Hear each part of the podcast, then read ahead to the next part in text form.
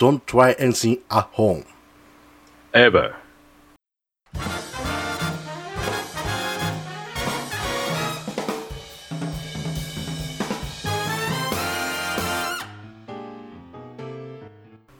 いや、そんなわけで、ニナチさん。何ですか、にごりさん？今週ね、僕ちょっと調子いいですよ。あ、そうですか。うん。だいぶね、もう昨日雨、あの、全然ぶりでしたけども、うん。え、えーなんとかそれもクリアして、うん。非常にね、えー先週よりは元気です。なるほど。よかった。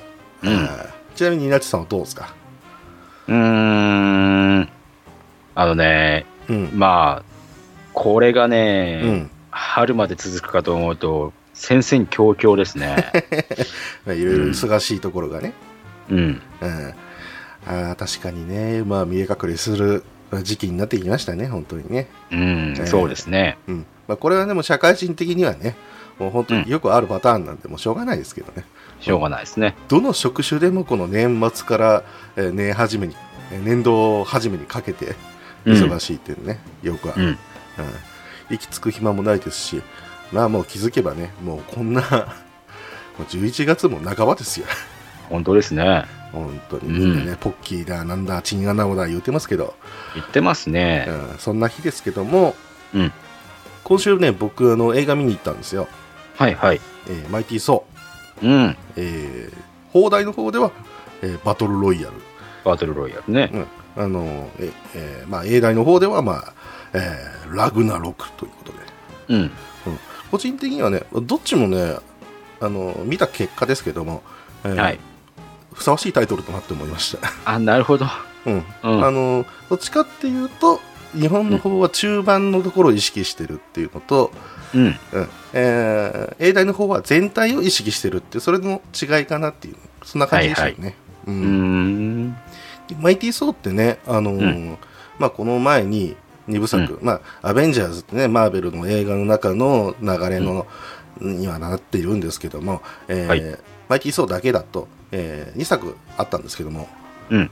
これがね、結構、あのーシリアスなんですよ。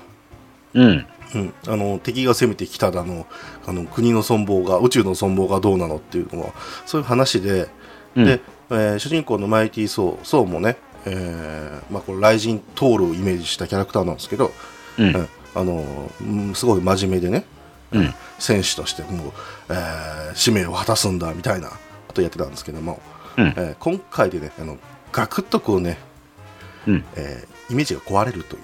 ええめっちゃよく喋るんですよ。なん彼に何があったんだろうと思うんですけど、まあ、多分地球に感化されたんでしょうね。うんああ、まああのね、あれ、うん。あの映画で最後ね、うん、あの、ポテトもぐもぐ食べてましたもんね。そうですね。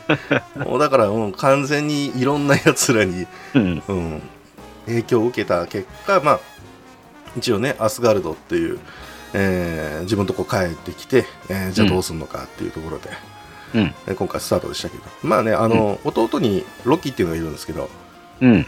みんな大好きな、えー、北欧仕様のトリックスター。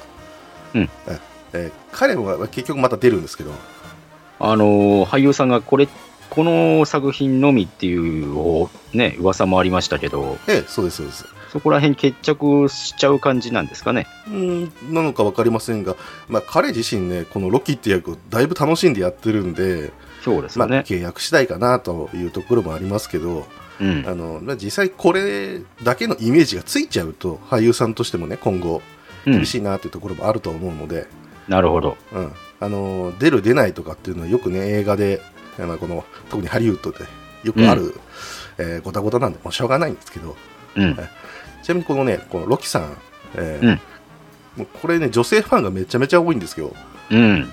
えーイケメンだし、まあ、チャーミングな、ね、ところもあってうん。で、ね、あの人をこう化かすみたいな、うん。えーところがあるんですけども、えーうん今回は、えーいろんな顔芸が見られます、ええ そっち担当か。えーいやーもう本当にねもうボケ要因的な感じもありますけどどんどん可愛くなっていってますね。なるほど。はい。これがねあのこれだけでもねあの見ていてほしいという、ところもあるんですけどもね。なんとだろうな「ハリー・ポッター」のスネープ先生が好きな人とかああいうのが好きなのかなもしくはマルフォイ、うん、ああいうのが好きな人だと絶対ハマると思います。はい、マイティー・ソー・ラグナロク、えー、絶賛公開中ですので、皆さん、よかったらどうぞ。どうぞ。はい。まあ、本編はそれ全く関係なく、えー今日も始めていきたいと思います。よろしくお願いします。はい、お願いします。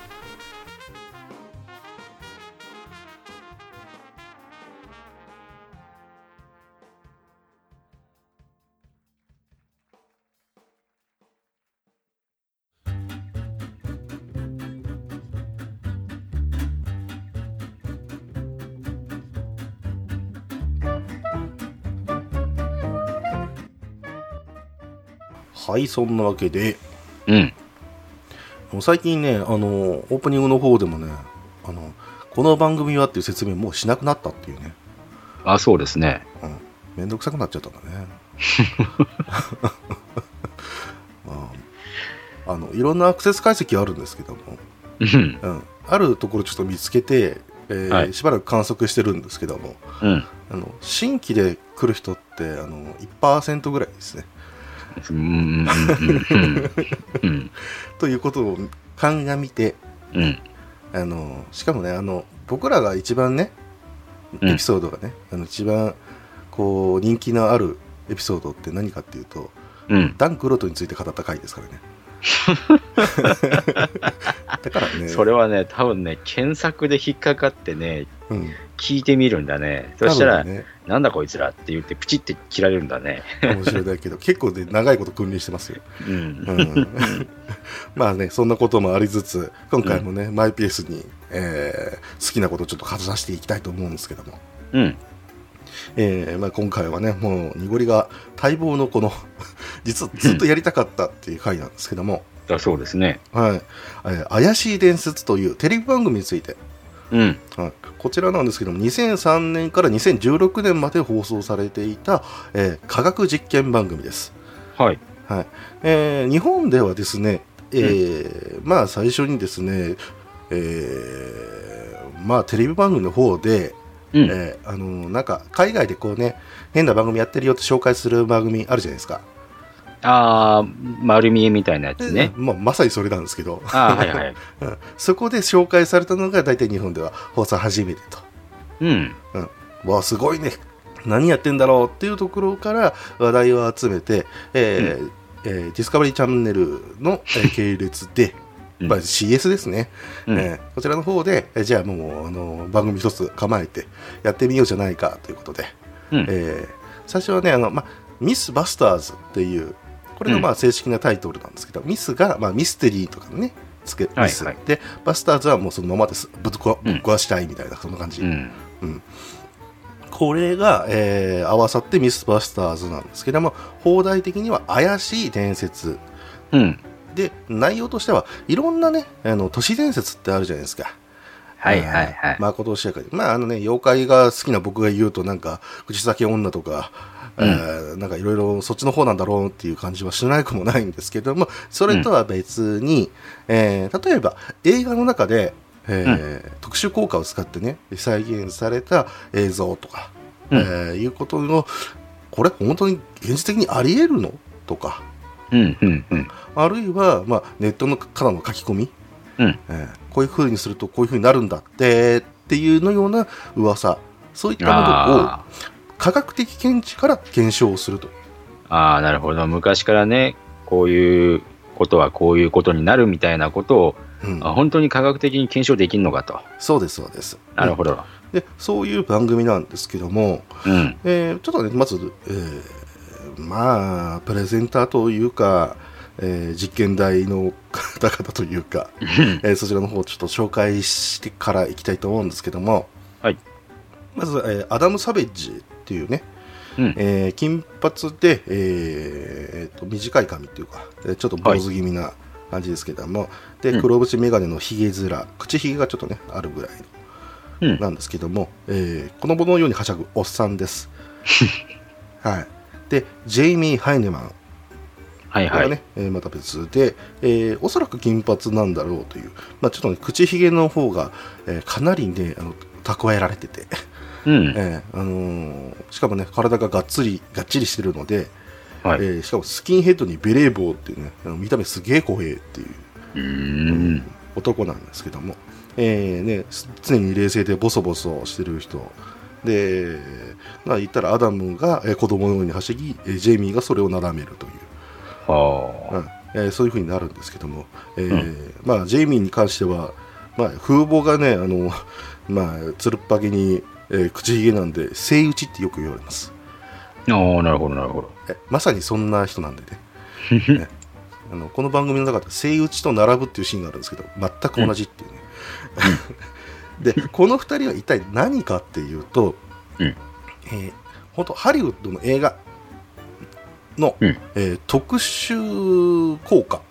うん。これをですね、えーまあえー自分たちで作ったりだとか、えーうん。あるいはひ人にこうね教えていくといううん。えーそういった、えーものをなりわいとしている方々で、えーまあ、あとはねあのセット作ったりとか、うん。うん、そういうものまで担当するっていうことで、えーこれでねもう30年ぐらいキャリアがあるんだということで最初からこうやってね説明がされますおおもう本当もうずっとやっててもう数々の映画の特殊効果をやられてるので、ー。はいえ。ーこれはねちょっと、あのー気になった方はチェックしてみるとああれも？なんてこともあると思いますうん。うん具体的に言えばね、スター・ウォーズみたいなね、うん。うん。うんなるほどそういったものね。もあるんですが、で、はい他に、えー助手として紹介される3人がいます。ええ。えーキャリー・バイロン、えー女性ですね、うん。えー M5 という、M5 インダストリーズという、えー会社がまずあるんですけども、うん。先ほど言った、えー、セイグチ、ジェイミー、これが社長になりますね、CEO。うん。これが、えーその、まあ、登録スタッフとしてキャリーがいると。うん。いうことで、えー造形アーティストなんですよね。うんつまり、まあ、映画とか、ここら辺の、まあ、小物を作るとか、えーあるいは、えーマスク、特殊メイクみたいな、ああいったものを担当する人なんですけども、うんまあ、映画や臓器の道を行く傍ら M5 に行ったと。で、えー怪しい伝説のですね、えーまあ、シーズン1ぐらいだったかな、に、うんえー彼女が入社するっていう、うん。えーそういうふうにありますけども、えーまあ、これは後々喋りますけども、えー大変なえー入社1日目を、えーするという こともありますが、えーすごくね、美人でセクシーなんですよ、キャリーで。うん。で、えー白衣にね、水着でね、えーメントスコーラ、うん。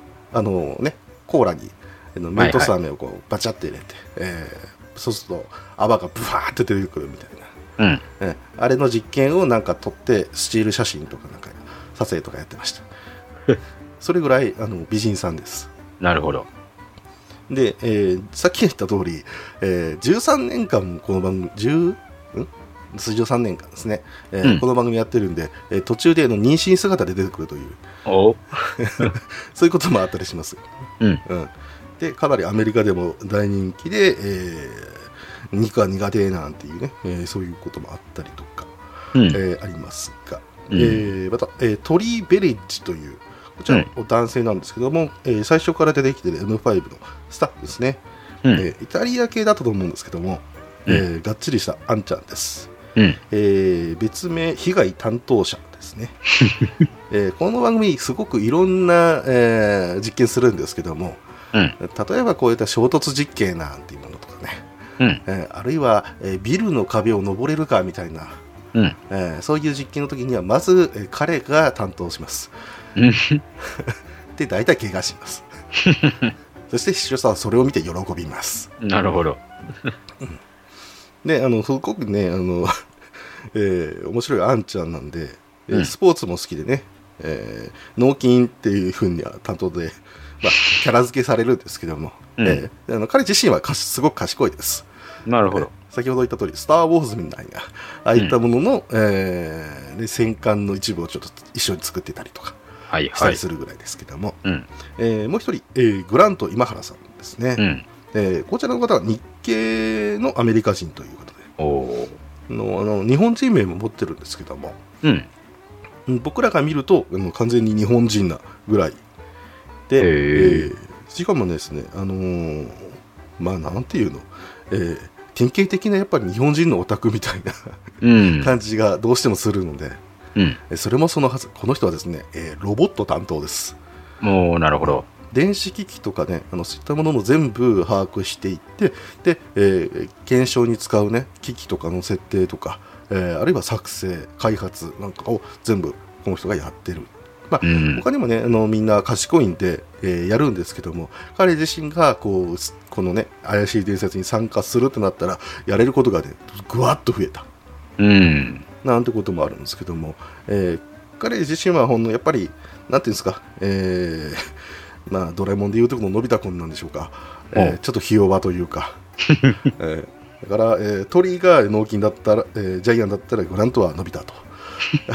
別にね眼鏡かけてないんですけども、うん。えーそういうふうな、えーまあ、ちょっとギークオタクっぽいっていう感じで、うん。えーちょっとあのとたびたびなんかマッドサイエンティストみたいなことも言ってますけども、はいはい。えー番組中の質問で、えー女性型のロボットを作ろうと思ったことはあるという質問に対して、うん。えー嘘発見器にかけられてたんですけども、うん。えーノーって言った瞬間に、えーうんものすごい嘘発見器が、えー反応しました、えーそういう方です、はい、で、えーこれがですね、えー先ほど言ったキャリーと、えートリーグラントが、えーアダムとジェイミーの助手みたいな形で紹介されるんですねうん。で、えー番組的にもアダムとジェイミーが、え2人だ二人でまず一つの問題に対してで、うんえーキャリーとトリーとグラントが、えーまた別の形で、えー検証をするというのが、まあえーよくある形なんですね、うん。えー彼ら全員がこう集結する時もあったりしますけどもうん。でもう一人ね紹介しなきゃいけない人がいるんですよ、ええーバスターって言うんですけどえ。うん。バスターですバスタバスターですこれねあの別に人間じゃないですー。お。えー見たことありますかね？多分ね僕僕らの世代とかだと絶対 CM で見たことあるんですけどもホンダとかの松田だったかな あのね嫌な予感がしてきた。あの車のあの衝突実験っていうんですか、えーあれでダミー人形って乗ってますよねあるね。あれ？ってまあ人の形してるで、うんえーこの車がこうバーンってぶつかっても、えー中の人は安全です、えーこういうふうになんか、えー無事ですみたいなうん。あやるじゃないですか、うん。えーバスターはそれです、また備品担当が出たぞ。はいこれがあの先ほどねトリーが被害担当って言ってましたけども、うん。えートリーが、えー絶対死ぬだろうとうん。いう実験に関しては、えーバスターが代わりをします。それもそのはずなんですね。この番組でたびたび出てきますけども、えー保険会社の方がですね、うん。えートリーがちょっと実験するからって言って、えーこれは保険大丈夫って聞くんですけども、えー保険会社の業者がですね、バカ野郎と、そんなものにあの認可できるかやめろって、うんえー本気で言うんですね。うん。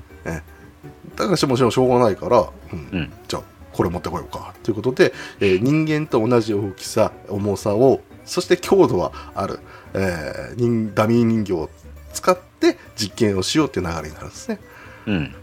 で、えー来た時に、えーバスターと名前が付けられます えーこのバスターはですね先ほど言った車の衝突実験っていうね、うん。えーそれでもうひどい目に遭うわけですよ基本的にはうん。あの非常口にいる、えーのマークのあそこの人みたいなもんですよ、うん。えーなんかこうぶつけられたりなんか落ちたりとか、えー海になんか投げ出されたりとかいろいろしてるあのピクトさんと言われるあれの、えーもう最たるものですよ、うん。えーえーそれよりもですねさらにひどい目に遭ってるのがこのバスターです とにかくですねこの番組、えー欠かせないのがですね爆破実験なんですけども。うん。えーあのちょっとねあのニナッチさんには、えーこの番組に関してちょっとやるよって時にじゃあちょっと見てみるよと、うん。えー言って見てもらったんですけども、うん。えーとにかく爆破好きじゃないですか。そう、とにかく爆破好きだし、で、うん。あの、映像がちょっとこうなんか火を使ってる感じだと、うん。なんか代わりにバックの映像がなんかすごい爆発してたりするじゃないですか。で。そうですそうです。何なんですか？何なんでしょうか。ただあの視聴者はそれを見てものすごく喜んでますし、えーこのミスバスターズの、えーすごく喜んでおります。ですのででもあのそんな爆破ってね、えー基本的には、えーまあ、そこに人間がいたらダメなわけですよ。うん。じゃあバスターを置こっかって話なんですね、えーそんなわけでバスターはでとにかく爆破のそばにいる。たびたび壊れます。うんで補修されます。うん。まあなんかあのテープでこう肉付けされたりとか。ただただ溶接されただけとか、うん。えーあ、あまりにもひどくなったりボロッボロになったり、うん。まあもう背骨とかもうバキバキになっちゃったんで、ということで「ああニューバスター!」ということで買い替えとかっていうそういうシーンもあります、えー人がね絶対死ぬ高高度の飛行機から落とされたこともありますねひでえ。ええまあ、ちょっとね、どんな番組かっていうのは、もう皆さん、大体想像がついたとは思うんですけども、うん。えーミス・バスターズが、えーまずね、好きなものをね、紹介すれば、もっとわかると思うんです。うん。まず先ほど言った爆破。うん。えーこれですね、皆さん聞いたことあるかな、うん。あのですね、まあ、オーケストラというか、えー曲でね、えーうん。まあ、あのー祝砲ってあるじゃないですか。ありますな。ボーンとか、えーはいはい。またあとは空砲を撃ってね、えーうん。ボーンっていうそういう祝砲を音でとして使った曲っていうのがあるんですよ、うん。えー結構長い曲なんですけどね。うん。でその曲っていうのは、まあ、一回一回こう、えー普通はね、えーまあ、火薬詰めてボーンって撃ってっていうことをする、まあ、それが演奏なんですけどもうん。その曲に合わせてですねこのミスターバスターズは、えー全部違う映像で、えー再現することができますうん。つまりものすごい数爆破実験を行っています 大小合わせるととんでもないです。てか爆破が出てこない回の方が少ないんじゃない？でそれぐらいありますし、うん。えーまあ、この爆破については、えーいっぱい語れると思うので次行きましょう、えー次にミスターバスターズが好きなもの、えーうん。廃品置き場です。うん。えーアメリカではね、みんながこう寄り添まあ、寄り集めて、これいらないものだからということで、えーなんか置いていくんですね。ほまあ、これは一部の州かもしれませんけども、う。ええーで置いてって、あ、これいいじゃないって言って、勝手に持ってっていいんですね。え。はいはいはい。えーそういうね、廃品置き場があるんで、うん。えーミスバスターズはですね、まあ、お金もね、かかるから、うん。ああのみんなこれをね、えーここで回収していくんですね、大体。まあいろんなものをね実験装置を、まあ、大小さまざままあ作るもんですから、うんえ。ーまあね例えばなんというかねまあどうどうどうかな、えーある時は、えータンクが欲しいっていうことで、うん。えーえー直径どれぐらいって言ったら2メートルっていう そのタンクあるわけないじゃないかって言って廃品置き場行くんですけどあるんですね でそこでアダムがこう「あった!」っつってその中入るみたいな これ気に入ったみたいな。これ持って帰るって言って、えー持って帰って、えー加工して使うと。で そういうことやったりしますし、えーね、あの本当いろんな部品が置いてあるので、うん。えーここのここだけ欲しいってなったらその場で切り取ってかそれだけ持って帰るっていう ことをやったりします。なるほど。で、えーまた他に好きなもの、えー飛行場です。これは飛行場。正確には後なんですね。あの、うん。アメリカ広いです、うん。えーいろんなことがありました、はい。うん。なので飛行場も、えー使ってないのがゴロゴロあります。うん。でそんなところはですね、えーこのミスバスターズにはですね格好の実験場なんですね。車をですね無人で走らせて、えー衝突実験をしたりとか。あるいはですね巨大パチンコなんていうのも使ったり、うん。えーそれをぶっ放すために、えー広い場所として使ったりさまざまな実験をなさってますで途中でですねこの爆破実験もこの飛行場でやろうぜってなったんですけどえーさすがに警察に止められるっていうね、ということで、えー場所を移します。うん。えー軍の元施設です。えーこれね、でっかい倉庫だったりね、港だったりいろいろあるんですけども、うん。えー特に倉庫、えーあの風がね、あのーちょっとこう、やっぱ強いっていうか、まあ、野外でやるにはね、厳しいとかっていう実験、例えばね、大きな紙を広げるとかっていう実験実験があったんですけども、うん。あのーその時にはやっぱ外じゃできないし、うん。えー他にもできないってなったらじゃあこの倉庫を使おうってなるんですけどこれ、うん。倉庫っつっていう広さじゃないんですね、うん。あの多分ねどうだろう、えー標準的な小学校の体育館の12個分以上あるんえーもっとあるなおー20個30そそれぐらいあるんですよ、うん。えーなぜあの本当の飛行機をねあのそのまま格納できる、えー倉庫なんでうん。ええでそれで、えー無風状態を作って、えー実験しようぜってなったりとかですね、うん。えーでその、ね、無風をこう生かして、えー、とコンクリートで作った紙飛行機を、えー飛ばして、えーどれぐらい飛ぶかなんて実験でね。わけわかんないでしょ？うん。あの、まあ、やってるんですよ、えーまた他にも、えー好きな場所は、えー採掘場ですね。うん。えーまあこれあのこれねまた別であーまあこれもありますけども、えー爆発物処理場ほまあこの2つに共通するのは、えー爆破してもいいと、う。うん。えーいうことでですね、えー数々の爆破を、えーやってます なんか TNT! TNT! みたいな感じでなんかしゃ叫びながらですね3、2、1、ファイヤーボーンダーンチドーンっていうね、えーそういったものを実験やってます。あといろんなものを燃えさせたりとか、えー自作の大砲を作ったりとか、えー高圧縮の、えー空気砲をこうそこではぶっ放すと。でねあの山の一つ越えちゃって、えー向こう側にあるこう、ね、家が、えー柵が壊れるっていうねうん。そういうの事件もあったりしますけど あとあの MythBusters の好きなものといえば、うん。えーダクトテープです。ほう。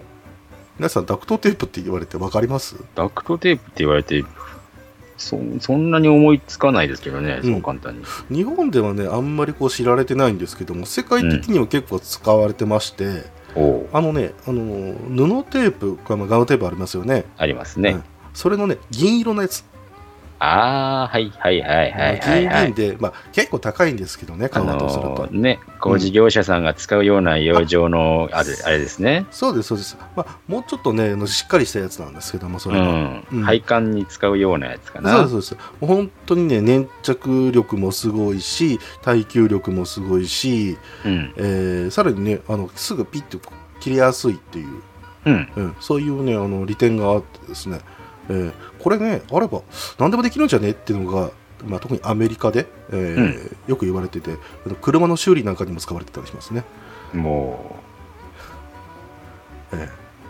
うん。ーあのこうなんかあれちょっと剥がれちゃったな、うん、外壁。うん。じゃあこれで止めときゃいいかっていう そういう信頼度です、う、うん。はい、でそのなダクトテープでボート作れねえかっつってことで。えーボートを作ったりとか、えうん。ーあむ無人島に流れ着いた。何もない。いや大量のダクトテープがある。ということで。なんでだよ。ダクトテープで無人島で生活できるか。あるいは、えー脱出ができるか。みたいな。えーそういうこともやったりとかね、まあ、一番最初は、あのでっかい吊り橋をダクトテープで作れるかだったと思うんですけど、うん。えー見事に作りましてね。えーあの何だったかな。えっ、と入居施設ってまああのなんかこう言うとなんか別に住むところにって感じ違うんですけどあの、船の入居。うん。うん。あの言ったら、えードッグですよ。ええええ。ドッグ、うん、あれを綱渡りできるかというか、まあ、そこをこう吊り橋をダクトテープでかけてうん 渡れるかっていう もう意味がわからないですけど、うん大好きです ちなみにこのですね、えーこの怪しい伝説で、うん。えーダクトテープがですね、たびたび、こう、持ち上げられるので、うん。で、あ、ダクトテープってすげえって感じになるので、えーダクトテープをですね、あの、ん販売してる会社がですね、大いに気に入りまして、うん。大量のダクトテープをですね、この番組に提供するってことがありました。たひどいことをして。言って、えー向こうはウィンウィンの関係ですよ。やったーこれでまた実験できる で向こうは、ああ、やったまた宣伝してくれるっていう、えーうんそういうことがありましてですね。ただ、あの、それの余りがいろいろあるんでしょうね。えーうん他の実験の時でもたびたびダクトテープが出てきます。何かこう作ってる時に、あ、ダクトテープまた使ってるみたいな。どんな実験でもダクトテープは万能だみたいな宣伝ができるわけだね、そう会社としてはね。だから、これ一本あれば大丈夫みたいな、そんなだ絶対的な信頼感のもと、えーこれはですね、本当16年終わるまで、直前までにですね、ダクトテープの実験は続けられております。えーあとね、あの、基本的にこう、まあ、噂をあ集めてきて、で、自分たちで検証するっていう、そういう流れなんですけども、うん。えー視聴者から、えーこれちょっとやってよっていうリクエストがあったりします。えーほ2003年放送当時なんで、まだ BBS ですね。う。うん。えー掲示板の方に、えーまあ、用意しておいたもので、えーそこからこう、えーえーじこれどうなのとか、えーままたはね、あのー実験してえー放送したんだけれども、うん。いや、この実験の方おかしいよと。うん。えー物言いがつくことが、えーあるので、それの再検証とかやったりするんですね。おー。で、えー大体ですね、こう、やってくれっていうのも、それ一緒に来るんで、うん。えーウィスバスターズもそれに答えるんですけども、うんえーその一端を担う、えー忍者特集ということで、えーこれね、ちょっとみなちさんにも見てもらったんですけども、うん。YouTube にちょっとね、あのダイジェスト版が載ってるんで、うん。これどうですかっていうことで見てもらったんですけども、うん。えーまあ、水雲の現象であるとか、うん。あとは真剣白羽取りができるかとか、うん。えーあとは飛んできた弓矢、まあ、放たれた弓矢ですねそのまま素手でパッと取れるか、えーそれをやるんですけども、うん。まあアメリカの忍者の好きなこと好きなことうん。特にねあのなんていうかまああーこの出演陣もですね結構まあ年いってるんですよ。50とか3040とか、うん。えーそれぐらいいってるんで80年代に流行ったね忍者ものの映画とか、えーテレビ番組とかいっぱい見た世代なんでしょうね、うん。えーだから大好きなんですね、うん。うん、だから忍者って言いながらはーって言いながらすごくねやるんですけども。特にアダムですね。忍者が大好きで、えー水雲の実験するんですけども、えーもう動けないなっても、えーどうだ？忍べてるか？みたいな感じででジェイミーが「なお」って言って終わるという。やっぱ水雲はダメだったねっていうのはこれ日本人としてもねもう当たり前なんですけども、うん。まあ、真面目に検証すると。自分たちでね、あの、あのあれですよ、パイン材を買ってきてですよ、削ってですよ、それつなぎ止めて、ちゃんと、これが水雲だって言って、作ってるんですよ。可愛い人たちでしょ。本当にね。うん。まあ、それでね、いろいろ怪我とかしたりするんですけど。えっと、えーまあ、その忍者特集やって、これね、あの、たびたびやって2、2回か3回かな、えー やってると思うんだよな。うんあの目隠しをしながらこう、えー弓矢を取れるかどうかとかね あーなんかいろいろやってたと思うんですけども、うん。えーこれに関しては、えーいやおいおいとあおかしいだろうとそんなことするわけないじゃないかっていうふうに、えーまあ、物言いがつくと思いきややっぱり忍者といえばそうだよねっていうことで、えー世界中でですね、まあ、日本以外の世界中でですね、えーあいいぞいいぞということで。やっぱりおかしいよ。いやいやいや欲しい、まあ、だって向こうは忍者といえばヌンチャクですからね そういう世界です、はい、で他にも好きなものありますね。海賊、えーパイレーツですよ。うん。江口さんうん。えー本当にね、まあ、日本が忍者である侍であるなら向こうはもう海賊なわけですよ、はあはあはあはあということで パイレーツ・オブ・カリビアンなね、えー、ものをねいろいろやるわけなんですけども、うん。えーまあ、大好きなんでねノリノリでやるんですね、うん。えー例えば、まあ、どこかで見たことがなぜかある、えーのこうねマストを伝ってね、うん。でホロがありますわな、うん。あの船の。でそれをこう、えー探検をこうガッと刺してゆっくりザーッと降りていくっていう。えーこれができるかどうかということで、えー鳥居が、えー挑戦をすると。えーそういうことをやったりしてます、はい。また他にもですね映画、うん。うん、先ほどちょっとね説明しましたけど映画を特殊効果がいろいろあるよということで。うん。あこれ本当？ということで、えーいろいろ検証をしてたりします、うん。えー例えばねあのさっき言った「スター・ウォーズ」もありますけども、えーこれはねやっぱり彼らの世代なんでしょうね「えーうん冒険野郎マグガイバー」うん。えーあと「スター・トレック」うん。えー、007うん。えーあとは、えージョーズ」うん。またねあのバットマンとか、うん。えーそうですねキルビルとか、うん。えーあるいはうーんグリーンホーネットあるかな、うん。あとねハムナプトラとか、うん。リサルベポン2とか。うん。さまざまねあの名作がある中で、えーこれはね本当なのかということをやってるんですね。なるほど。あの中にはシンプソンズっていうねあのあれまあアニメですけど、えーあれの検証してたりしますから。あれはできるシンプソンズはダメだろ。えーできるんじゃないの？ってねいくつかねできたと思うんですよね、えーまあそんなことがあってえーあれなんですけどもまあまあそういったものが大好きな、えーミスバスターズなんですけども、うん。えー苦手なものが一つあります、うん。えー動物実験ですほ動物を検証するって、すっごい面倒くさいんですよう。うん。なんせねうん。思った通りに動いてくれないそうですね。うん例えばねスカンクうん。これを用意して、スカンクまあ臭くじゃないですか、うん。うん、臭い放氷するんで、うんそれを匂いを消すにはどうするかなるほど。っていう実験をしてたんですけど、うん全然平行かねうん。で2回3回やるのねうん。ダメなの で諦めんの そういうのあったりとか。うーん。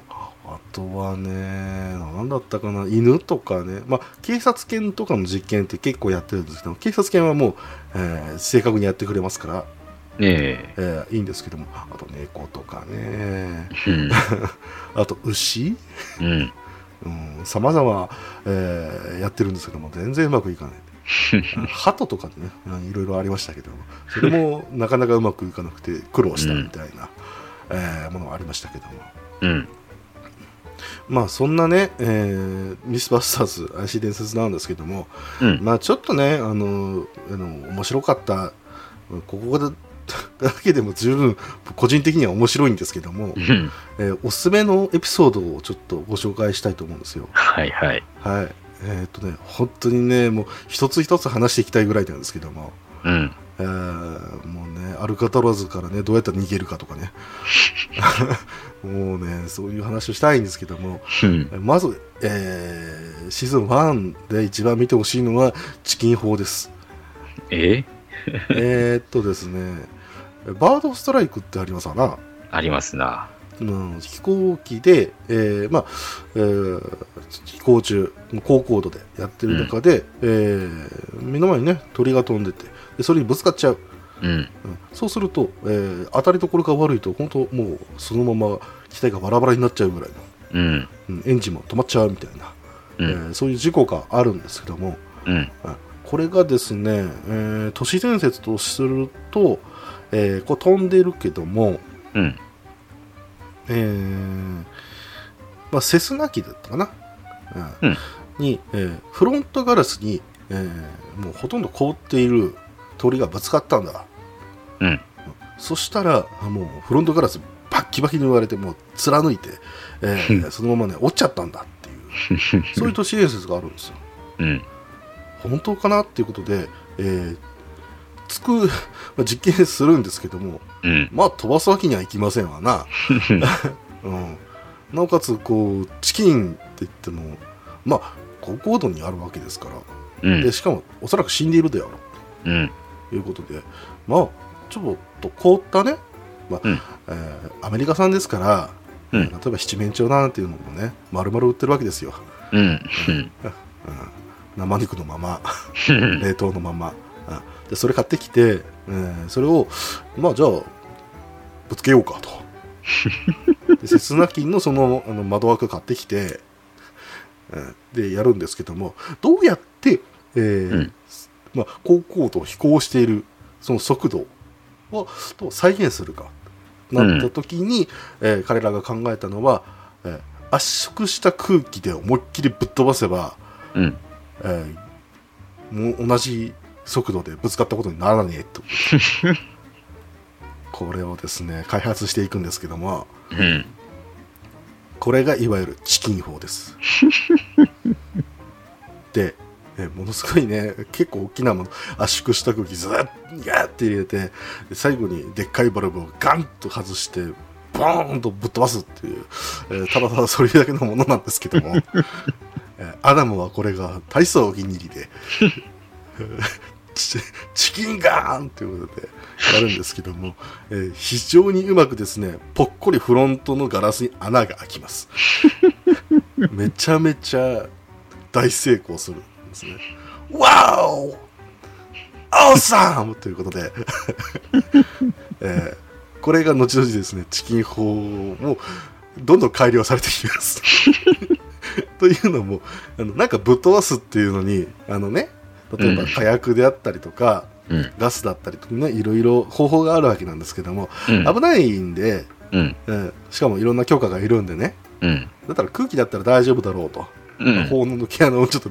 見つけまして、うん。ええだからこのチキン砲っていうものがどんどんですねあの小さくなったりどんどん巨大化していったり、ええ あるいはただただ圧力がものすごいことになっていったりとか、うん。ええさらに発射精度を上げていったりします これがシーズン1で、ええええまあ、僕が大好きなエピソードですね。うん。はい。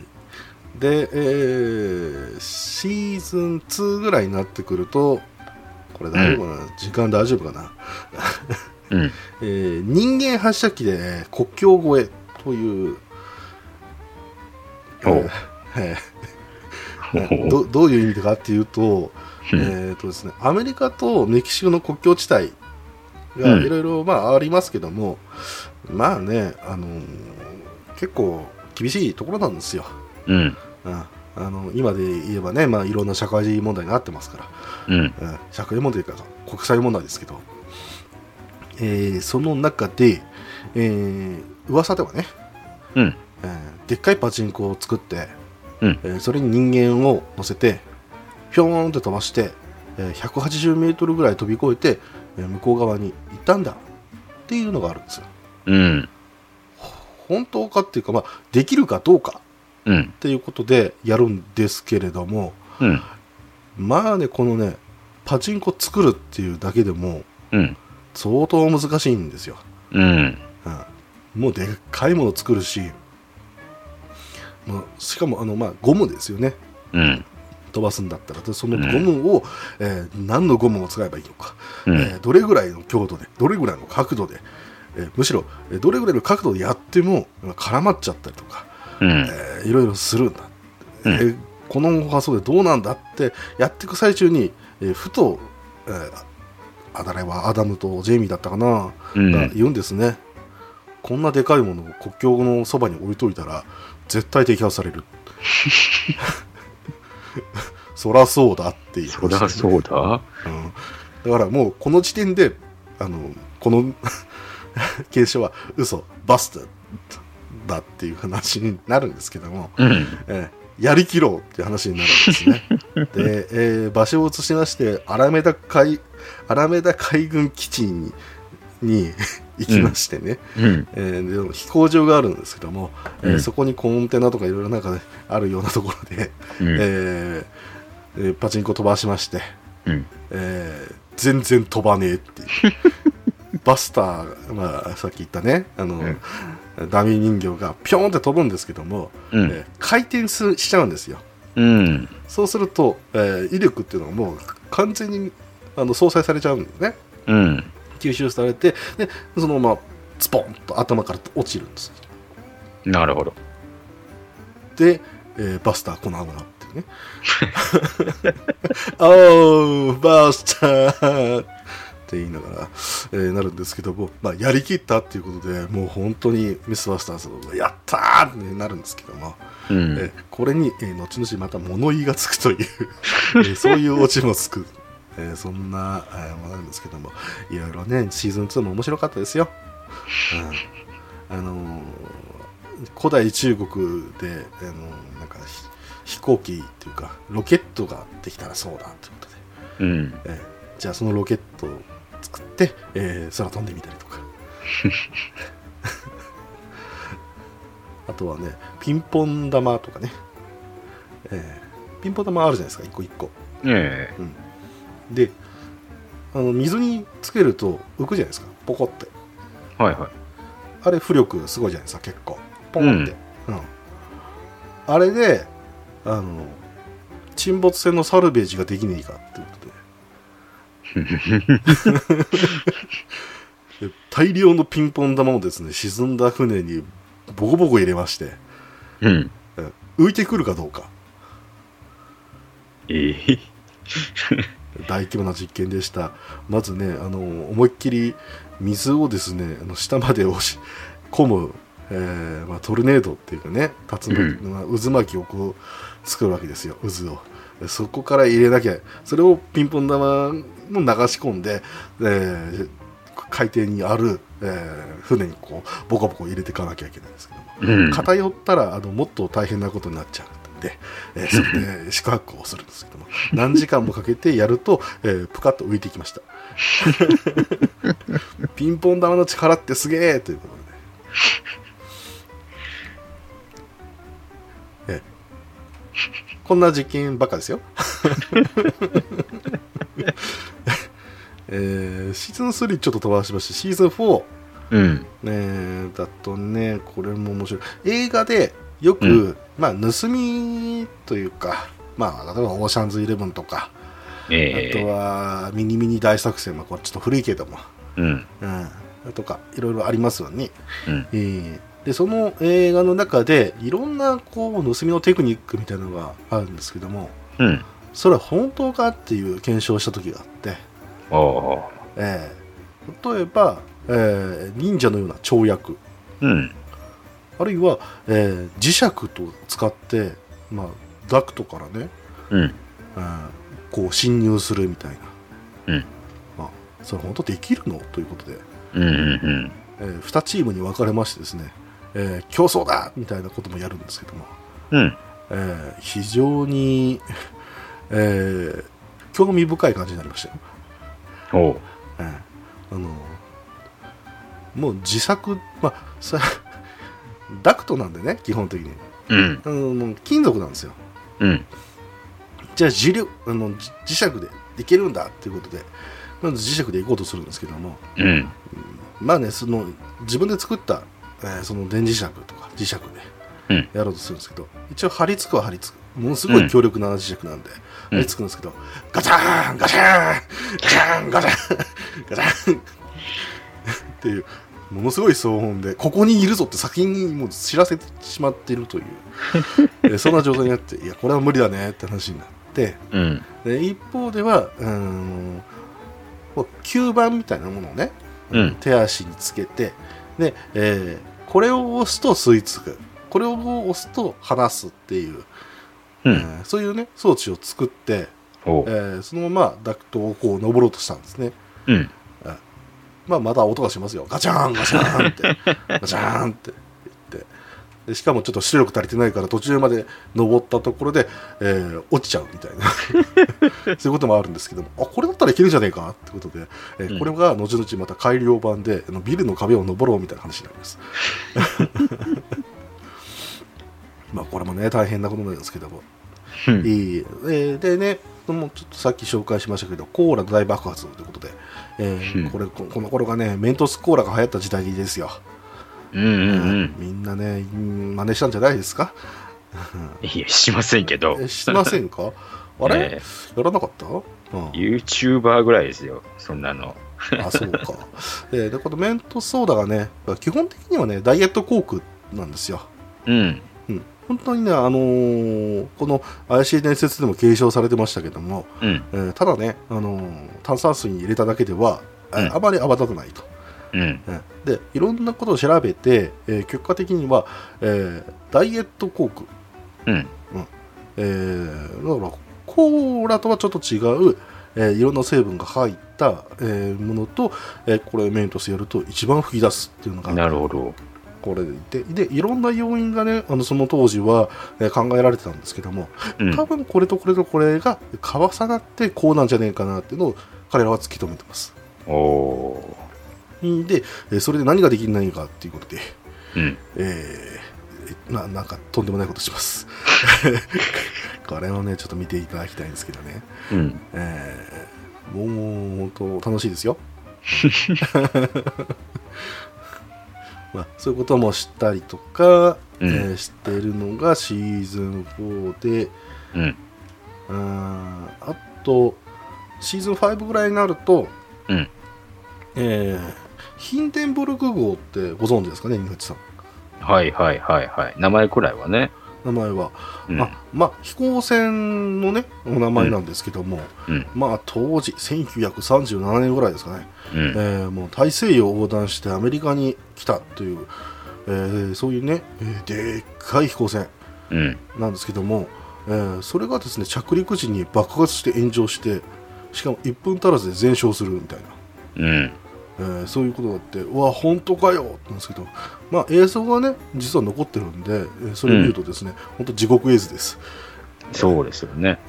で、うん。これがですねいろいろ原因は諸説あったんですけども、うん。えー一応ねあのその当時そのちょっと前かなぐらいに、えー NASA だったかの科学者が、えーおそらくは、えーそのヒンデンブルク号の外皮についついていた塗料の問題だろうとうん。そういう結論をこう、えー出したんですね。もでそれが本当かということで、えーメスバスターズも、えー検証をするわけなんですけども、う、うんまあ、ヒンデンブルク号そのものを作るわけにはいかないので、うんミニチュア実験とかね、あるいは、まあ、それが本当に燃えるのかということで、えーやるんですけども、まあ、ここもね、えー先ほど からずっと一緒言ってますけども、うん彼らは燃やすこと、爆発することは大得意というか、大好きなので、うん。えーやるんですけれど、うん。いろんなね、あのー本当に興味深いことが次々起こります。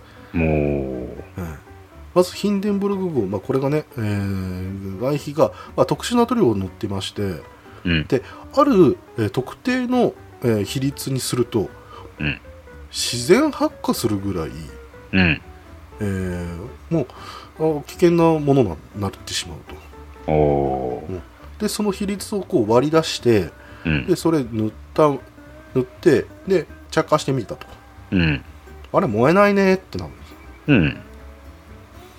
おかしいなーって言って1分間ぐらい、まあそのね、その様子も撮影スタッフ撮ってるんですようん。でちょっと近づいてみたりとかねしてそれああ全然ダメだねってなるんですけども、うん1分したらいきなりボッって燃やすんですよ。で一瞬でシャーッ激しい炎をまき散らして、えーその焼けちゃうんです。さらにヒンデンブルク号は、えー当時あまりね、あのー主流だったっていうのが水素を使ってた、うん。まあ、僕らの、ね、時代では水素なんて危ないですからうん。うん、その認識はあるんですけども彼らにとってはまだ、えーこっちの方が楽だろううんと。いう考えで使ってた、うんなんですけどもじゃあ水素ってどれだけ危ないんだろうねっていうことで、うんまあねその M5 のねあの倉庫の中で、えー作業場でねあの実験をするんですけども、うん。うん、箱にね水素を充満させてじゃあ行くよって言って遠くからね火をこう近づけるわけですようん。普通近づけただけだったらねあの、うん何もならないと思うじゃないですか、うん。大爆発するんですね。おー。で、バーンって言って、いろんな機器がビービービーって言って、えーうんそれやってたのアダムなんですけど、うん。あ !OK! エロい OK? っていう、度肝を抜かれたアダムが見ることができます。彼が本当に驚いた顔っていうのはいろいろあるんですけども、うんこの時の顔が僕は好きです。あ、そうかみんな大丈夫？っていう。周りにいろんな人たち、他の作業してる人たちもいるんでね、みんなやるよーって感じでやらなかったんですね。あ、こうなるんだみたいな。で後でこうジェイミーに「おい!」っていうふうに言われるという。ねそんなこともあったんですけども、まあ、逆にね、あのーそれだけの危険があるということでその、えー塗料と、えー水素の2つの領域があるんだということで、えーヒンデンブルグをね何分の1か20分の1だったかな、うん。えーそれぐらいの目標を作って、えーうん。燃焼をさせます。倉庫の中で。えーで、えー離れたところで、ね、映像を見て、えーどうなのかなっていうふうにやると、うん全く同じ再現ができます。映像おとあこれだと。ら晴らしい両方ないとこういうふうにならないんだー。うん。っていうことが分かって、イエーイっていう、うん。えーこれはねもっと燃やそうってうん。もう模型がないって言って終わるっていう そういうのもありますけどまあね、えーいろいろありましたけども、えーシーズン6に行くと、うんえー検証バッドマンとかねうん。いうことですよ、えーまあ、バットマンの、えー映画は数々ありますけども、うん。えーよくあるシーンの一つとしては、えーこう鍵状になったなんか怒りみたいなうん。チェーンついたね、えーあれで本当に壁登れるのみたいな、うん。えーこれをねあの検証したりとか、うんあとバットマンとかここら辺が殴った時にあの、うんまあものすごい力で殴っているらしいのでうん。なんかねあのこう殴った後へこむっていうか丸くなる、うん。てか、えーこの拳の形がくっきり残るみたいなはいはいはい。ああいうのが本当にそうなるのかっていうことを検証しますおー。ああとねバットマンといえば、まあ、ババットモービルね。うん。えあるんで。バットモービルのその一つの装備としてね先ほど言った鍵怒りで、えーうん。そのままあバシュッと、えー壁とかあれは車だったかな。にこう、うんうん差し込んでですね、うん。えーその反それで90度直角に曲がっていくと。バシュンガーンギューッとでそれができるかどうかうん。っていうのをやってたりしますけどもこれはねあのー 何がいいかっていうか、えー彼らがバットマンになりきってやってるのが面白いって、えーか基本的にね彼らあの映画業界に入ってるやつなんで、うん映画大好きなんですようん。映画大好きなんですようん。まあちょっと病気なぐらい病気ぐらい。うん。なのでこういう検証にはあのものすごいテンションであ向かいます またシーズン6で僕が大好きな、えーこれこれね先週もねこの話したいですっていうナッチさんにご紹介したんですけど、えー給湯器ロケットですねうん。ええこれ、あのー僕らがね、給湯器っていうなると、まあ、普通のご家庭とか、まあ、えー、一軒家とかだと、まあ、あるじゃないですか。ガスがあ、来てて、で、その熱でとか、電気で、えー給湯するっていう、お風呂がね、ピュッポっていって、うん。えースイッチでね、えー湯を沸かすっていう、あの機械うん。とは、ちょっとサイズが違います。なんせアメリカなんで、うん。もっとでかいんですね。なるほど。うん、でその給湯器を、えーなんか改装したやつがいるんだってとうん。で思いっきりまあ圧力をかけちゃったんだって。早く沸かしたいからって、うん。でそれ放置しちゃったんだってと。うん。そしたらねもう屋根が突き破っていくんだなって。大気圏までね飛んでいくんだぜっていうそんな伝説があると。嘘や。ほんまかよっていうふうに、えー、でやるんですけれども、うん。これがいろんな実験をまあってね、実弾だ、まあ、事前な実験をね、していくうちに、あれ？意外といけるんでねえか？ってことで、えー、まあ、爆発処理場かだったかな、うん。あっこに行って、えーやるんですよ。うん。まあ、本当のインフロをあの、まあ、彼ら本当にねあのいろんな細かい、うん、まあねあのなんか作るもの大好きですから、うん。ええー浴槽を用意して、うんうん そこに人形を入れてお湯を張ってえーそのよ壁の向こうに給湯器つけてと。でそれでね給湯器こうねだんだん加圧していくんですね。遠隔で。うん。えーで行ってある程度でもまあすぐにはね爆発しないんですよ。うん。もう本当タンクの中がもう圧縮圧縮圧縮圧縮して、えーその弁のところからポンと抜けた瞬間に爆発するんで。なるほど。うん、でそれがこうね待つんですねみんな、うんう。ん、寒暖をしながうん。ら、うん、いつ来るんだろうねって言ってワクワクをしながらするんですけど、うんえーある瞬間にボンフーっていうね音がして、えー家が吹っ飛びます ほいで、えー一瞬ですけどもそのね給湯器のタンクがうん。えー画面から消えます。で、およそ10 20秒か、それぐらいだと思うんですけど、スーパーンと落ちてきます。ものすごい高さまで給湯器は、えー空高く回っていったという。わーおということで。いや、本当にすごかったんですって、これ。ええでこれもねまた再検証を、えー視聴者から、えー要望されます。で、えーまあ、ミスバスターズも、えー爆発大好きなんで、えーやろうっていうことで今度は2階建ての家を作ります。全く本当もう建築基準に沿って。もうねバカ町で、うん、で沿って、あのー家ですよと。いうことで、うん。1階にある設定。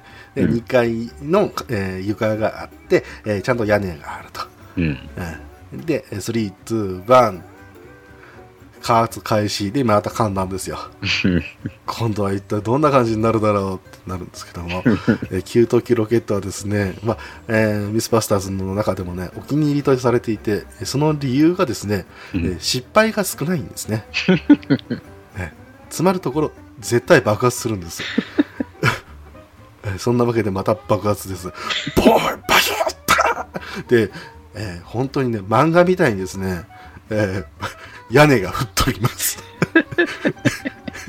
床が丸くこう穴が開きます。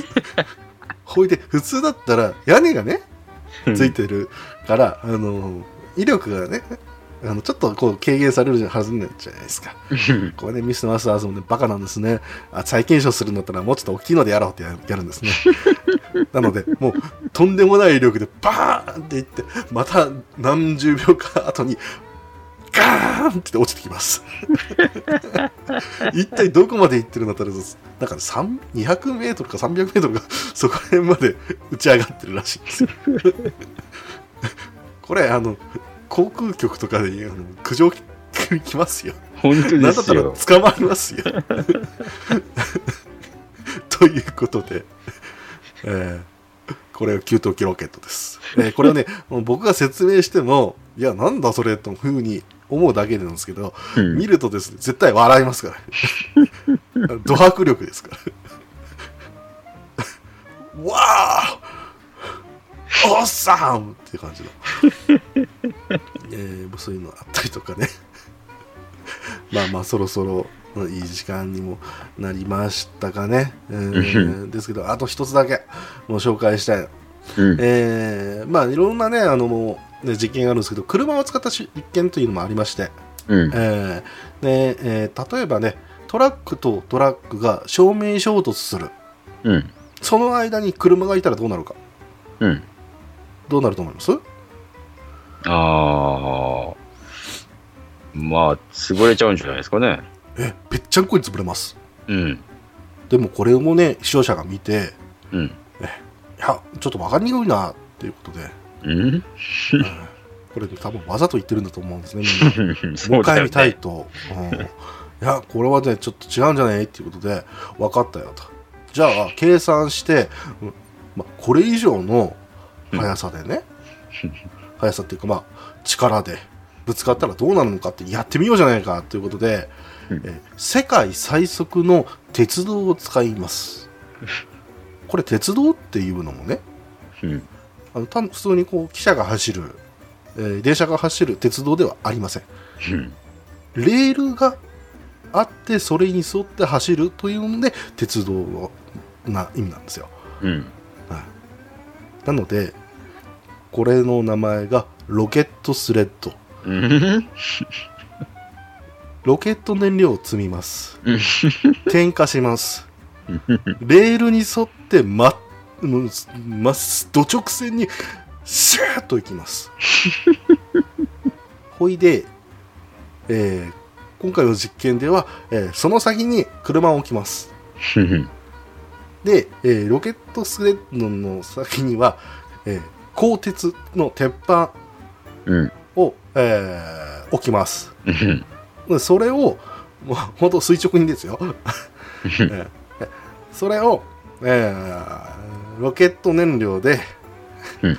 えーぶっ飛ばしますと。うん。でぶつけますと。うん。車に、えーでその後はどうなるか。あ見てくれと。うん。いうことで、えーやります。うん。3、2、1、ファイヤーえー時速ですね。これ、マッハ8だったかな？えー普通 F1 とかだったらね、うん。300キロから400キロだと思うんですけど、ええ、ええ、ええ。で、えー、とそれがね、まあ時速100キロでが何秒だみたいな、そうそう。ね、0.1秒か2秒かとかね、そこら辺の世界じゃないですか。うん。あのおかしいんですよ。えーえーとで多段ロケットなんで基本的には、うえーん。一回着いたらまたもう一回着いてもう一回っていう感じの、えーロケットなんで。なんですけども。鋼鉄を垂直にやってるんですよ。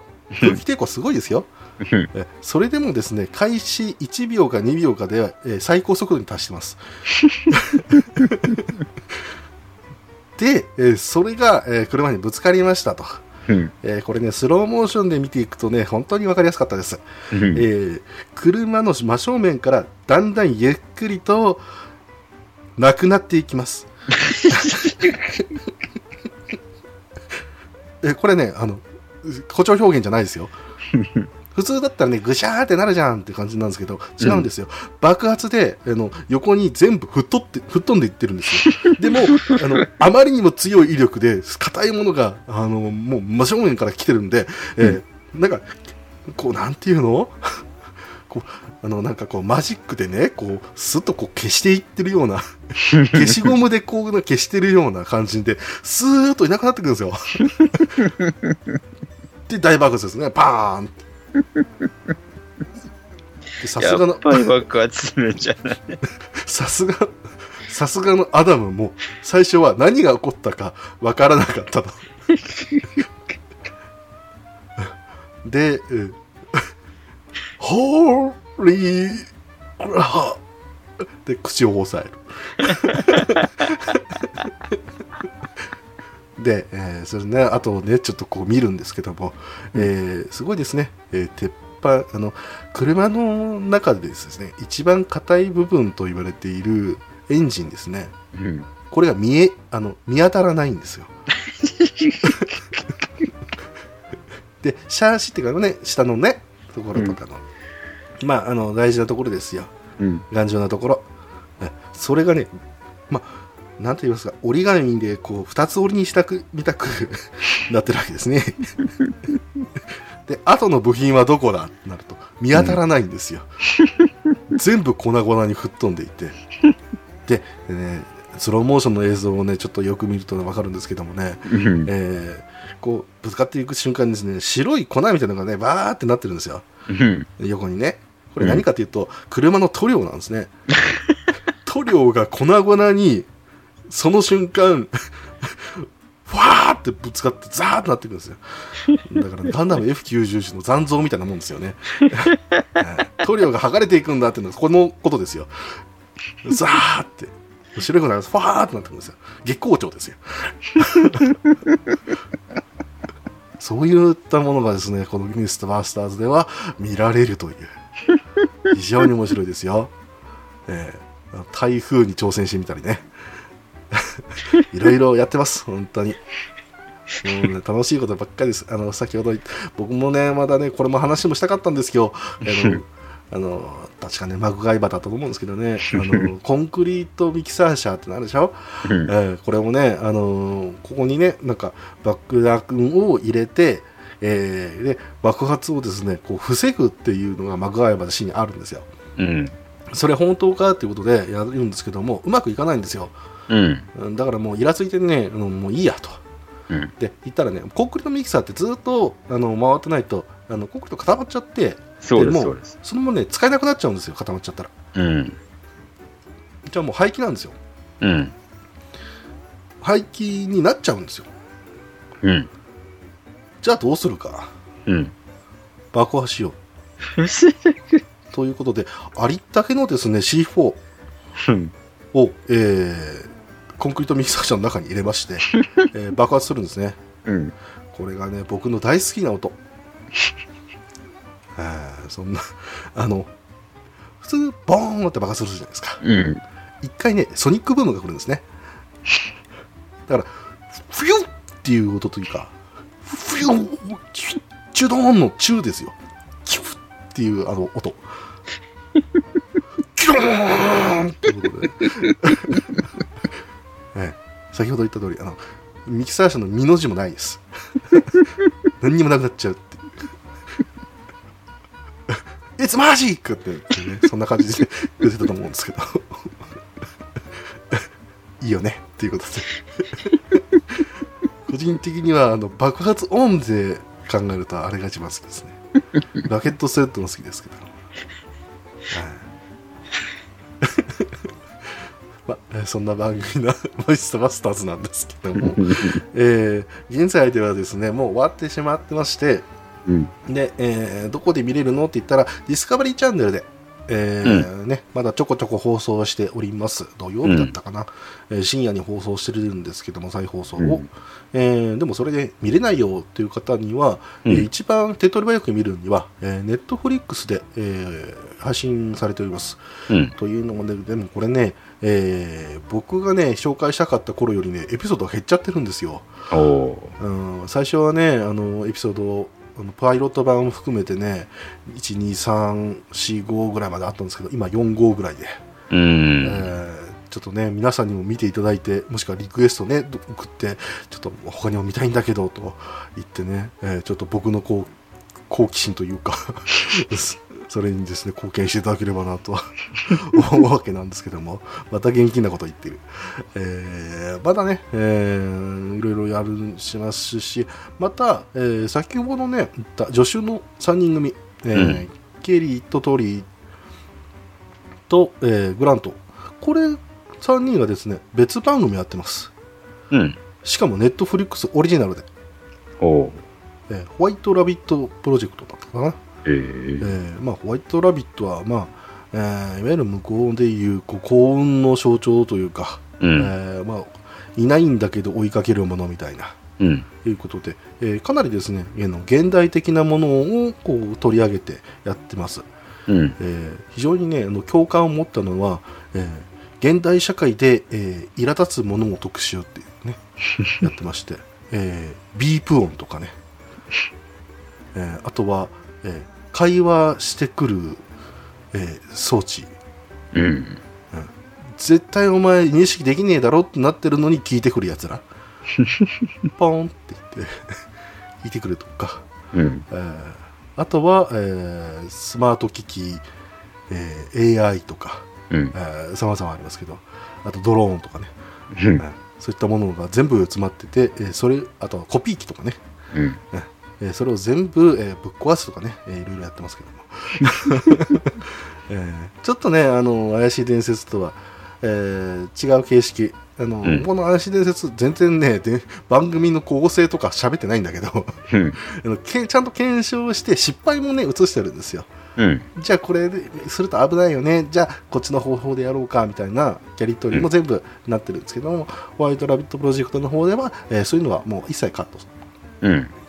一切とか、まあ、ちょっとぐらいかな。うんうってん。いう、まあ、本当結論ありきのもう番組っていう感じで、うんえーやってます。うん。はいですが、えーうん今度2019年だったかな ミスバスターズっていうそのままの名前で、えーまた新番組作るみたいです、えーしかもこの、えーい 今ね紹介したやつらとは全く関係ない人たちが。ええ なんかねちょっと YouTuber みたいな 人たちが。ええふた男2人組がねなんか実験したんですけども、えー普通にまた爆破シーンがいっぱいありました、えーまあ、これはこれで期待したいと思います。うんこれはこれで爆破に期待ですね。そうですね、うん。はい、であとはですねディスカバリーチャンネルの方で、えーいくつかダイジェスト版とか、えーが、えー YouTube で転がったりししてます。ただし、うん。あの日本語字幕とかねなかったりするので、うん。えー逆に日本語字幕がついていったりすると、えー違法アップロードだった可能性があるんですけども、えーあるいはね、あのディスカバリーチャンネルのその公式のホームページで、えーちょっとだけね、えー見ることができますので、うん。まあ、その方をチェックしていただけると、えー IC 伝説、えー見ていただけるかと思いますので、えーご興味ある爆発がありましたら、えーぜひ面白いですよ、いろいろ。本当に。うん。いろいろ面白いですよ。侍とカウカウボーイが戦ったらどうなるかみたいなね。あと、グランドキャニオンでサバイバルしたらどうなるかみたいな。カッコダクトテープでね。えいろいろやってますんで、えーご興味あったらぜひ。そんなわけで、はい今日は怪しい伝説についておしゃべりをさせていただきました。はい、ありがとうございました。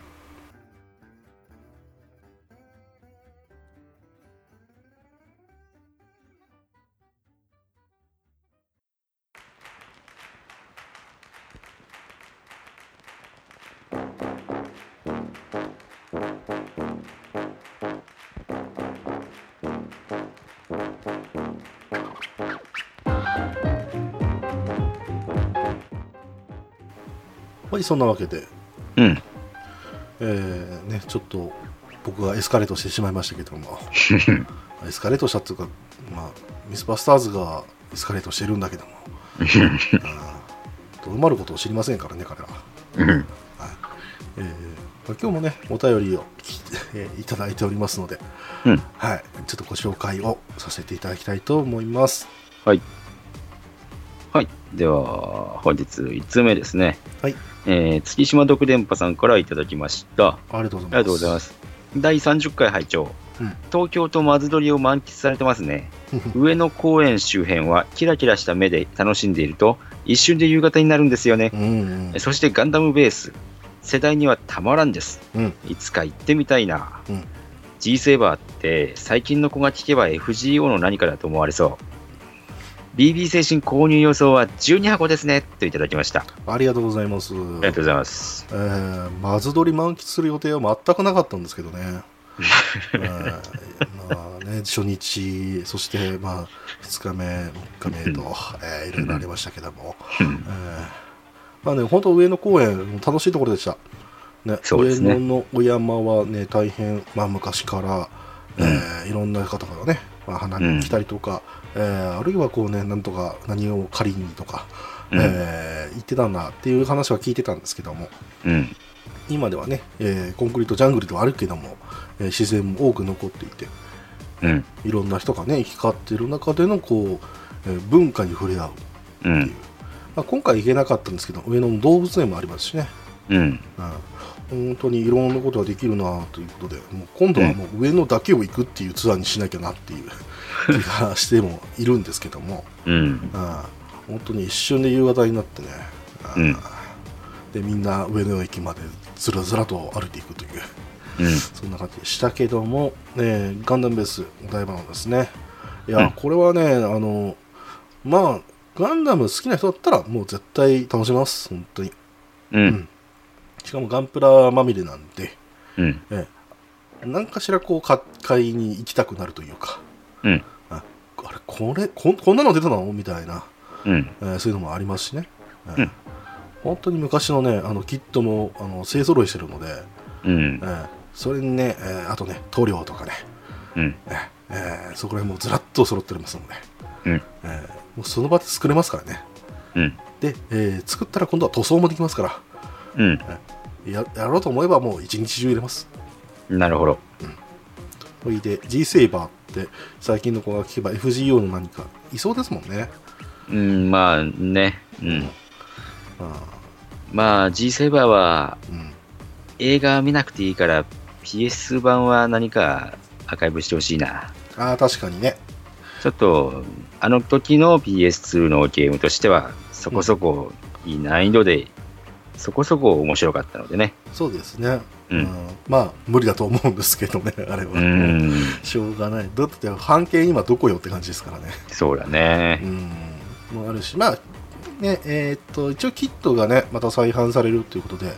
うん、で、えーあのショールームの中にも、えーショーウィンドウの中にも並んでたんですけども、うん。それで、ね、撮影してあっとか言ってましたけど、うん、えー本当にね、あのーまあ、FGO の何かと間違えられてもいいんで、えー広まってほしいなというか、まあ、負の遺産とねあまり言わずに、えー俺も一つのガンダムの形と、うん、ああまたね単影ガンダムだって、えーそうあね邪険にせずに。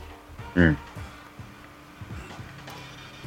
まあいろいろね形がありますから、うん、ほいで、えー、BB 選手購入層12箱ということで、うん。えーいただきまして、えーようやくじゃあ発表しましょうか、えーうん先週はアスラーダさんが8体というふうな予想でしたね。うん。で正解は、えー7体でした。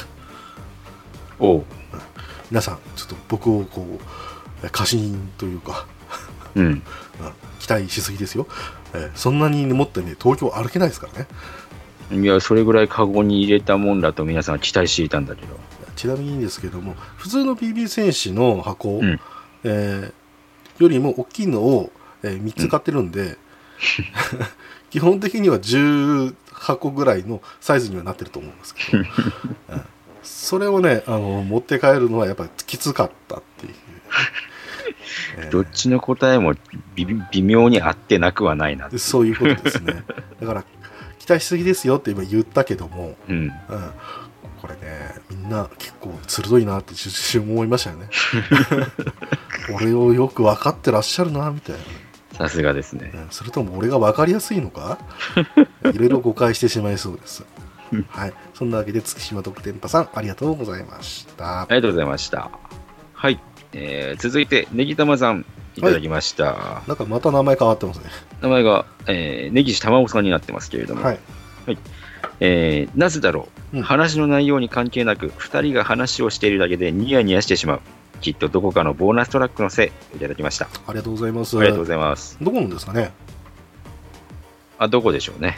うん、いやそこはね、もうね本当にねもう隠し撮りをねしてね、うん。もう無許可でねうん。ね公開してるところがねなんかあるみたいですけども、無許可じゃねえから。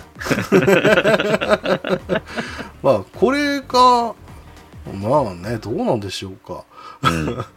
話の内容に関係なくっていうぐらいですから、うん。うん、相当ツボにはまったんでしょうね あーいやこの人たちはねもう隠れのところでいろいろ喋ってんだろうなと、そうそうそう。えーえー全くもってねねぎたまさん合ってますよ喋ってますよ。喋ってます もうね今度ねまたねあの呼ばれてるんですよどあるところに、あのー最近ですね、直接本人から、うん、えーあのーあれですよ、遺憾の意が届けられましたので、あそうですか。えあ全然ね、うん。ー警戒されています。あ警戒されてるんですか。よーし。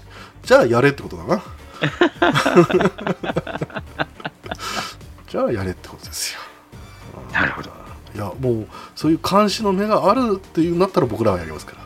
何を見てねえっていうことだったらやらないですからねどっちかっていうとあ見てるのねよかったーみたいな感じですからね、えー覚えとけよこの野郎ということで まあ、どうせね、次のね、収録の時には僕はやられてるんですけどね。え。そうですね。おそらく3人ばかしからこう攻められるんじゃないかな。すげえな。うんで、一人の人はね、多分、あの、聞かずにビールばっか飲んでると思うんで、おかわりとか言ってると思うんで、大変です。はい。まあ、えー今後の、えーニラのトーンも、ニヤニヤしながら聞いてしいただければと思います。はい。はい。ありがとうございました。ありがとうございました。えー、3つ目ですね。はいえーアスラーダさんからいただきました。はい、ありがとうございます。ありがとうございます。えー第31回拝聴しました。うん、さすがどうでしょうかい面白かったです。ありがとうございます。ミスターとヤスオンちゃんのやられっぷり伝わりました。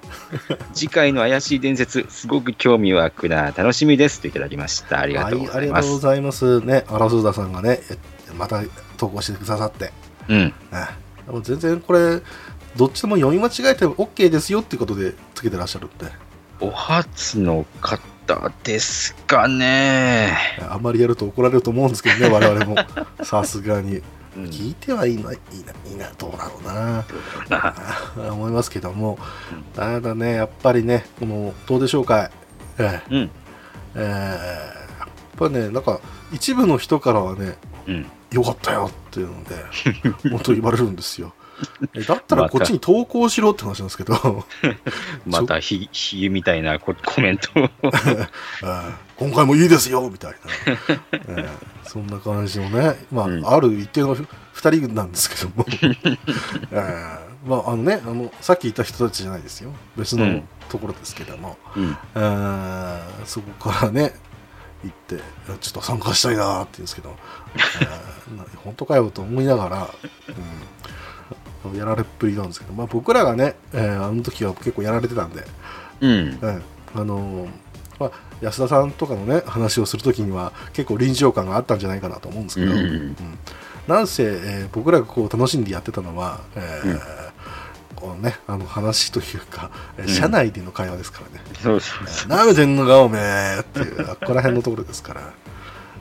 特にこのえ水曜どうでしょう会に限らず、えーうん我々そんなに打ち合わせをしてこう放送に臨んでないので、うん。うん、あのどっちがどういうことを言うなんてことね、あのなんとかね、か決まってないんですよ。うん。なので、こういうところの名言っていうものは、えーもう取り合い取り合いなんですよ。そう、とりあえずです。あの、安田さんのなんだよをかぶったのはね、あれね、と絶対にあの、うんいや あれで自分が言いたいって思った。そうそうそうそうそう そう。ここだけは譲らんぞっていうことそうそうかぶってかぶってもしょうがないんですけども、うん。いやでもねこれが多分ねどうでしょうかい面白いと思われていると個人的には勝手に思ってるんで、そうなんだね。うん、これはね、まあ、皆さんの中でねいやそんなことねえよ聞きづれえよと思っている方は、えーもうそのまま言っていただいて、うん。えーそれでもね多分ね我々特にニナッチさんとね我々僕がねあの、うん本当にねあの何やってもねあの合わないっていうシーンがどうやってもねあるんですよ。で本人たちはなんかねそれに対して煩わしく若干思っているもののそれがどんどん癖になってるんでこれね厄介ですよ、うん。うん、もう自分たちの失敗が面白くなっちゃって もっともっとってなっちゃってるパターンですから。これでもうおお互いねこうやってスカイプ上で喋ってますけども、うん。えー重なるようなもんがあったらね、うん。ああイラヌトっていうのはこういうことなんだみたいな変なね勘違いを、えーお互いするわけで、うん。うんじゃあまたどうでしょうかやりましょうかみたいな話になるわけですよ あんまりやりすぎるとねネタがなくなっちゃうからねとか言いながらも、えー次何やろうかって話は、えー盛り上がるわけで、うん。えーそ ええーやられっぷりとは全く関係ない話でちょっと盛り上がってますけども、えーまあね、楽しんでいただければね、うん嬉しいですよね。はい。はい、おいでね、あの今回の怪しい伝説会、えーな伝わったんだろうか。最初のね、誰が出ててねっていう、どういう番組でねみたいな、そんな話全然入ってこなかったと思うんですけど、う ん大丈夫かな？大丈夫かな？楽しんでいただけたかな？あとね、なんか、えー苦情等々、えーありましたら、えー送っていただければと思います。はい。はい。そんなわけで、アスラーダさん、ありがとうございました。ありがとうございました。はい。はい、今週のいかるお便り以上です。はい、えー皆様からのお便り、えーまだまだ募集しておりますので、えーまあ、過去回も、えーね、また、えー、次週のね、えーうん。内容も、えーちょっとね、送っていただければと思いますので、はい、皆さんどうぞよろしくお願いいたします。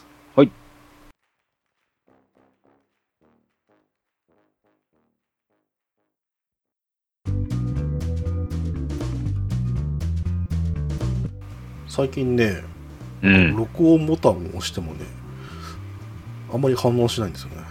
ちょっとね、あの、いつもの、というわけでがなかったので、ちょっとあの、いつも通りじゃなかったんですけど、えーまあ、そんなわけで、うん、結局言うんかいって話ですけど、うん、ね、今日はね怪しい伝説についておしゃべりをしてきたわけなんですけどもうん、ちょっとね言いそびれたことがあって、うん。